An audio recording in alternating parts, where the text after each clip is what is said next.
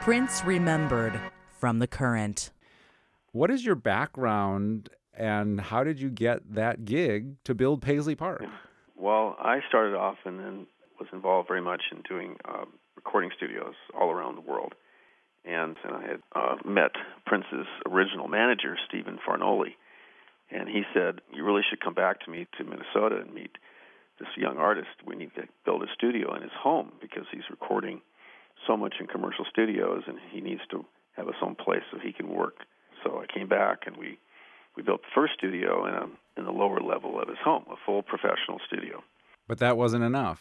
That no, was, it wasn't, wasn't enough. Enough room. So three, four years later, as I recall, Stephen called up again and said, uh, "Bret, you know, it's just uh, we need to build a bigger place. Prince has this idea to to have a, a what he was calling a complex, to have studios and rehearsal space and place where he can shoot movies and music videos and frankly do a, a full tour rehearsal.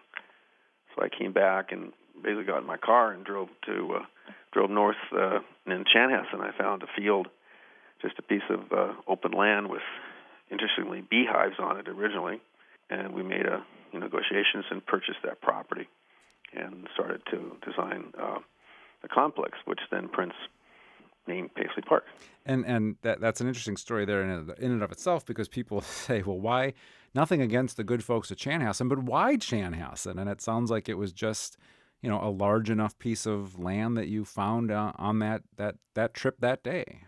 Pretty much so, yeah. It was you know it was also it wasn't too far and and uh, you know 25 or so years ago there you know was there was still it wasn't quite developed as yeah. of course it is has been over the years. You were in your late twenties, yeah. when this happened. Yeah, but, Prince was young. But Prince was younger than you. Yeah, he's younger than I, a couple of years younger. Yeah. So he's, uh, you know, it was just a great opportunity and and uh, early in my career. What was unique about the project itself, and in terms of what Prince wanted to achieve there? Well, Prince, with his vision of having everything under one roof uh, in Minnesota, you know, kind of on his turf where he was comfortable, and and also the whole music scene. You know, the whole Minneapolis sound was all you know happening with him and other artists. So he just wanted to have it all all there, and so he could touch every aspect of his of his projects.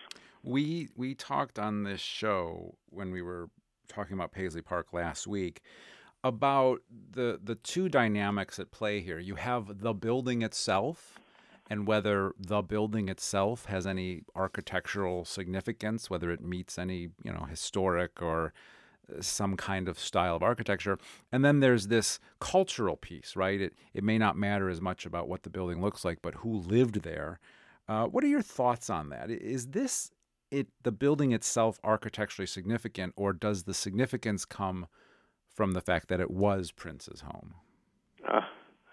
Well, yeah, it's kind of transcended. I mean, when I designed it, it was the white panels and the simplicity were to me like on the just a kind of a, a simple, you know, geometric building on on a green landscape. That was the idea, and the the pyramids were definitely a request from Prince. He he liked that element, that the geometry of them, and and people talk there's no windows. Well, that's on purpose because of the studios and the and the sound stage and and the windows were pretty much only on the offices and in his uh, his apartment. Yeah. Bret Thoeny is with me, the architect who built Paisley Park, and we we see the simplicity of the building, Bret, as people have gone out to leave flowers and notes. It's become a, a bit of a shrine out there since Prince's death, for sure. But for as elaborate as Prince was, fashion wise, in the the videos and the movies that he made and the songs he created as as as you know out there and, and frankly sometimes bombastic as he was with his statements it, it, it's interesting that the exterior of paisley park is so muted. Why is that? That's a very good question. Shortly after we finished it he installed kind of the theatrical lighting so he could light up the building. I think purple was the favorite color but you know, seeing the, the photographs afterwards and coming to events, it, it just it was you know he transformed it, so it was kind of obviously quiet. Why wasn't it more elaborate outside? Why weren't there statues and sculptures and what you know whatever you think a prince's brain could cook up? That that's interesting to me. Um, mainly because he was a private person. He wanted to keep it inside the building. I mean, I, from what I've seen in the some of the photographs from you know the fan sites and so forth, there you know he had obviously over the years done a lot of you know additional decoration from when when we did the you know the building for him. And you built it from scratch, right? Ground up. There was nothing else out there but those beehives. So no, ground up. No, it was it was great fun. What do you think should happen to the building now?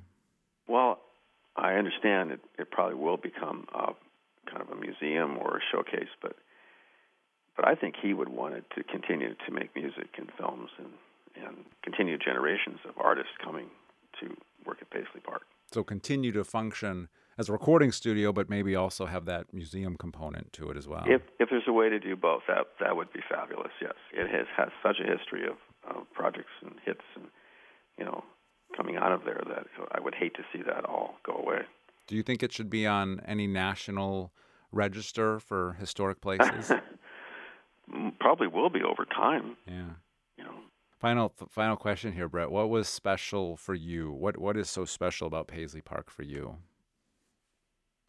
Uh, because it's a performance space, and as an architect, I've you know I've done a lot of buildings, and you know if you do you know creative office or you do a restaurant, or it's it has a it has one function, but when you do a studio, then it kind of goes to a whole other level, and you know what what, what comes out is you know has a far farther reach than than just your your experience in the building.